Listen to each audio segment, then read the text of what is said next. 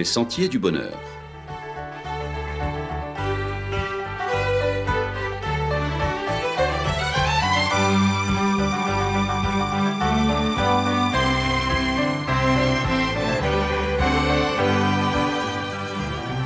Une émission qui vous apporte un message d'espérance, de paix, de joie et de confiance.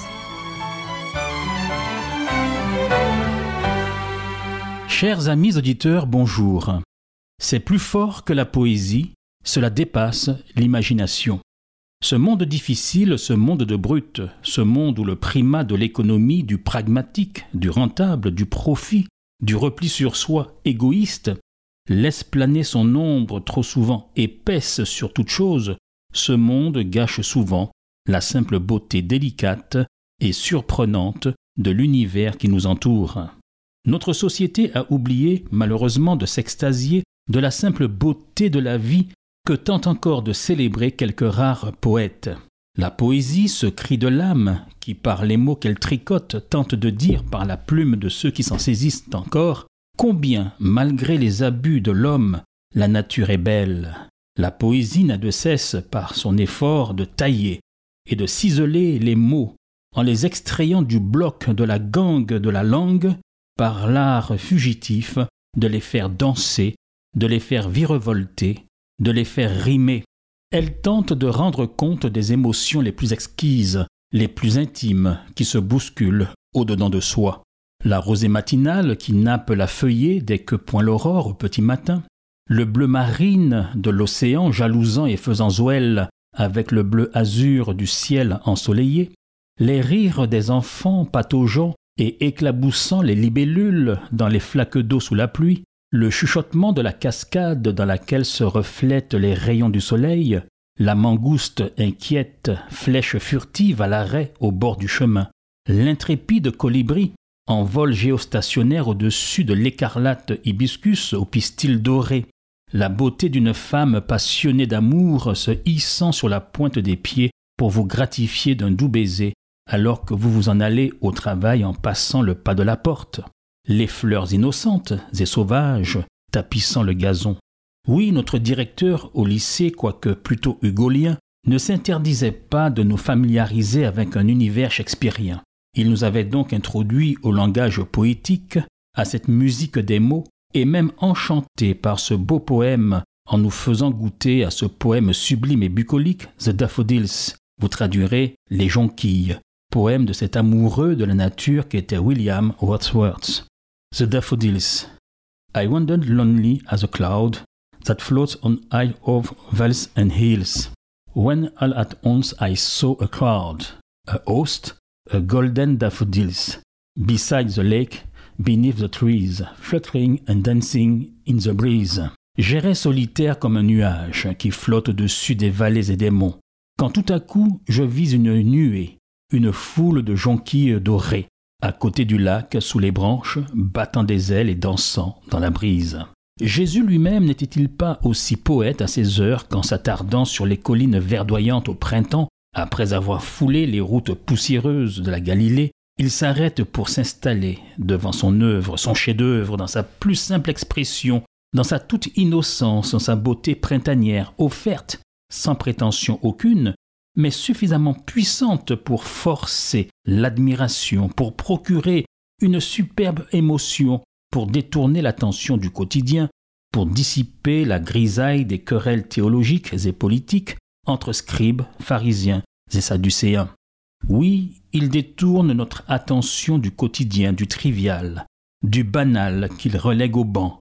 Oui, avec Jésus, pas de grisaille, le banal est mis au banc. Il détourne notre regard pour nous purger des vains bruits de la foule et forcer les passants à s'arrêter un instant, ébahis, en arrêt devant ces simples fleurs des champs qui, au dire même de Jésus, n'ont point à rougir, si ce n'est par leur pigmentation, devant les plus belles étoffes du roi Salomon, l'un des rois les plus riches des temps anciens, puisqu'il recevait chaque année près de 20 tonnes d'or et qu'il pouvait ainsi se payer le luxe de la magnificence, de ses habits royaux et de parade. Au-delà de la poésie, dépassant la sensibilité esthétique, c'est un moment d'arrêt qui s'ensuivra d'un indicible moment de silence et d'émerveillement que l'on nomme contemplation. Il s'agit d'un moment où se fera une révélation surprenante, celle de la beauté, de la grandeur, de la providence divine, de l'amour de notre Créateur, le plus grand des poètes, amour qui se manifeste à notre endroit. C'est aussi la révélation des tendres soins d'un Dieu d'amour dont il nous est parlé par le plus grand des poètes, par le Créateur lui-même, le Fils de Dieu, celui qui sut joindre l'utile à l'agréable, au beau, au sublime, et surtout qui nous assure qu'il prendra soin de nous, car qui peut le plus, peut le moins. Voyez ce qu'il dit dans l'évangile de Matthieu et celui de Luc aux disciples, mais aussi à chacun de nous, devant affronter les difficultés. C'est pourquoi je vous dis, ne vous faites pas tant de soucis pour votre vie, au sujet de la nourriture, ni pour votre corps, au sujet des vêtements. La vie ne vaut-elle pas plus que la nourriture et le corps plus que le vêtement ? Regardez les oiseaux du ciel, ils ne font ni semaille, ni moisson, ils ne font pas de réserve dans des greniers, et votre Père céleste les nourrit. Ne valez-vous pas beaucoup plus qu'eux ? D'ailleurs, qui d'entre vous, à force de soucis, peut prolonger tant soit peu son existence ? Et au sujet des vêtements, pourquoi se faire tant de soucis ? Observez comment poussent les lys des champs. Ils ne travaillent pas, ils ne filent pas. Or, je vous dis que Salomon lui-même, dans toute sa gloire, n'était pas habillé comme l'un d'eux. Si Dieu habille ainsi l'herbe des champs, qui est là aujourd'hui et qui demain sera jetée au feu, ne fera-t-il pas bien davantage pour vous, hommes de peu de foi ? Ne vous faites donc pas tant de soucis, ne dites pas « qu'allons-nous manger ?» ou bien « qu'allons-nous boire ?» ou encore « avec quoi nous habiller ?» Tout cela, les païens le recherchent, mais votre Père céleste sait que vous en avez besoin. Cherchez d'abord son royaume et sa justice, et tout cela vous sera donné par-dessus le marché. Ne vous faites pas tant de soucis pour demain. Demain se souciera de lui-même. À chaque jour suffit sa peine. Ici, ce n'est pas de la poésie. Ce n'est pas le fruit d'une simple imagination fiévreuse, grisée et dopée par le spectacle sans pareil d'une nature égayée par de jolis colibris en saison carême, en fête printanière et bouleversante. Non, il ne s'agit nullement de cela. Il s'agit de la réalité au quotidien, celle de l'enfant de Dieu qui fait confiance à son Père céleste. Douterais-tu de la réalité de ce Dieu d'amour ? De même qu'il revêt de simples fleurs des champs, de ses manteaux chatoyants de couleurs, avec confiance, laisse-toi revêtir du manteau protecteur et d'amour de ton Père céleste, car pour lui, tu le vaux bien, tu en vaux la peine. C'est pourquoi il a donné sa vie sur la croix pour toi et pour moi. Oui, c'est plus fort que la poésie. Cela dépasse l'imagination. Chacun devrait se poser la question, est-ce que je me soucie de choses qui ne sont pas nécessaires et qui, au final, me pourrissent l'existence ? Suis-je perturbé par une angoisse, une peur de quelque chose qui, en fin de compte, n'est jamais arrivé ? À quoi ça sert d'avoir eu peur, au final ? De quoi est-ce que je me soucie le plus ? De mon habillement ? De mon image ? De mon paraître ? De ma réputation ? De mon argent ? De ma santé ? De mon avenir, de gagner plus, de ne pas perdre, de mon animal domestique, du programme de télé, de ma carrière, de mes études, de mon mariage. Ai-je raison de me soucier de tout cela en premier ? Dieu qui habille le lys des champs, ne s'occupe-t-il pas de moi ? Tu veux une preuve qu'il s'occupe de toi sans que tu le saches ? En voici une. Tu es toujours en vie. Le prophète Esaïe disait, jamais on n'a appris ni entendu dire, et jamais l'œil n'a vu, qu'un autre Dieu que toi fit de telles choses pour ceux qui se confient en lui. Oui, c'est plus fort que la poésie, cela dépasse l'imagination. L'apôtre Paul, dans son Épître aux Corinthiens, disait « Mais comme il est écrit, ce sont des choses que l'œil n'a point vues, que l'oreille n'a point entendues, et qui ne sont point montées au cœur de l'homme, des choses que Dieu a préparées, pour ceux qui l'aiment. Relaxe-toi, profite de la vie avec Jésus à tes côtés, avance avec confiance même au sein des difficultés. Ton Père céleste qui habille les lys des champs s'occupe de tout. Faites-en l'expérience dès aujourd'hui en contemplant les fleurs des champs. Et à la semaine prochaine, chers amis auditeurs.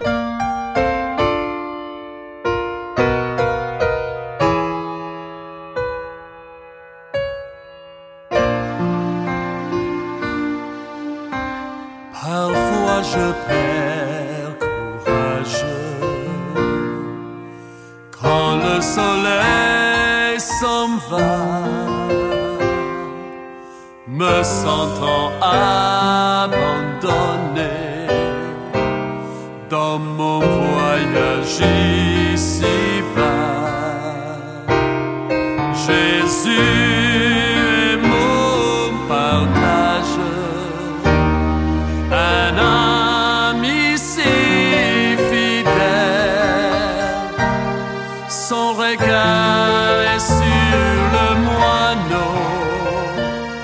Je suis sûr qu'il veille sur moi.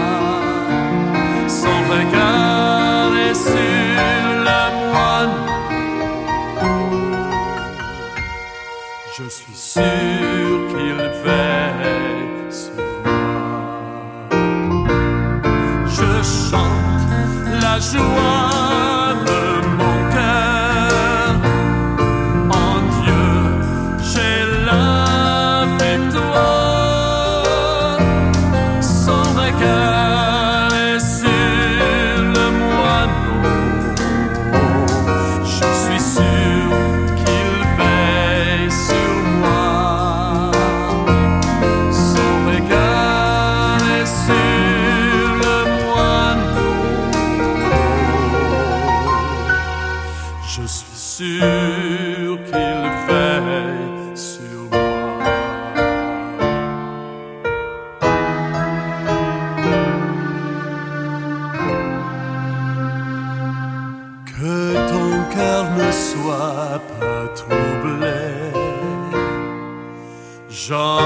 sa douce voix, mon appui et ma confiance. Il me dit ne crains pas, sur le chemin il me guide, je marche pas à pas. Son regard est sur le moineau. Je suis sûr qu'il veille sur moi. Son regard est sur le moineau. Je suis sûr qu'il veille sur moi. C'était votre émission hebdomadaire « Les Sentiers du Bonheur », un programme présenté par l'Église adventiste du 7e jour. Aimeriez-vous lire le texte de la causerie d'aujourd'hui ? Demandez-le. Il vous sera envoyé gracieusement. Nous tenons également à votre disposition notre cours de Bible gratuit par correspondance. Nous le recommandons vivement à tous nos auditeurs. Écrivez-nous aujourd'hui même. Voici notre adresse. Boîte postale 50 97 282, Le Lamentin, CEDEX 2. Nous nous réjouissons à la pensée de vous retrouver à l'écoute la semaine prochaine à la même heure. À bientôt.